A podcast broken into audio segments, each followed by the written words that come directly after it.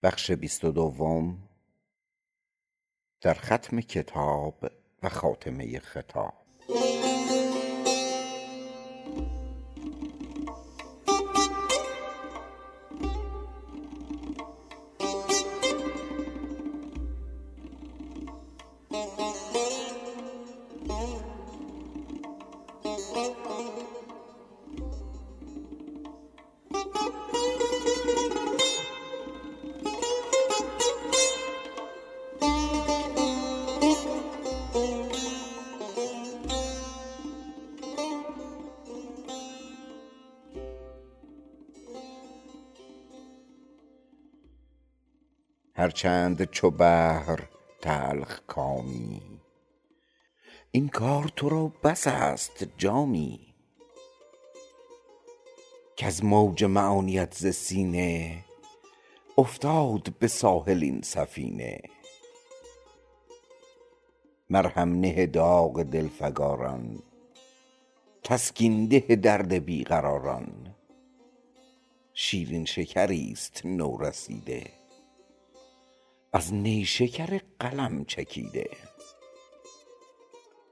شعری که ز خاطر خردمند زاید به مثل بود چو فرزند.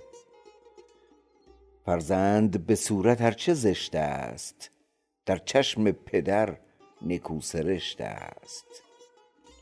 ای ساخته تیز خامه را نوک زان کرده عروس طبع را دوک. می کن زان نوک خوش نویسی زان دوک ز مشک رشته ریسی. می زن رقمی به لوح انصاف در رایه عیب پوش می باف چون شعر نکو بود خط نیک باشد مدد نکوییش لیک.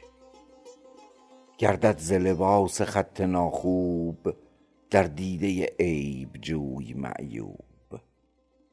حرفی که به خط بد نویسی در وی همه عیب خود نویسی. در خوبی خط اگر نکوشی از بهر خدا ز تیزهوشی حرفی که نهی به راستی نه کز هر هنریست راستی به. وان دم که نویسیش سراسر با نسخه راست کن برابر. چون خود کردی فساد از آغاز اصلاح به دیگران مینداز.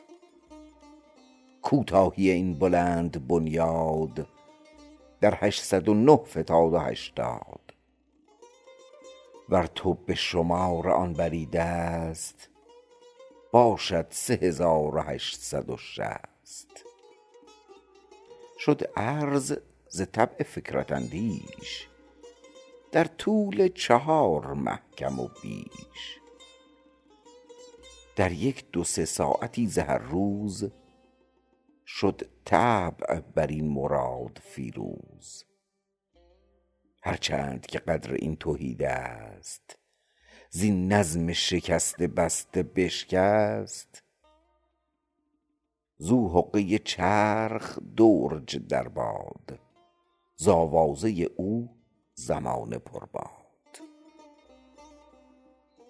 پایان منظومه لیلی و مجنون.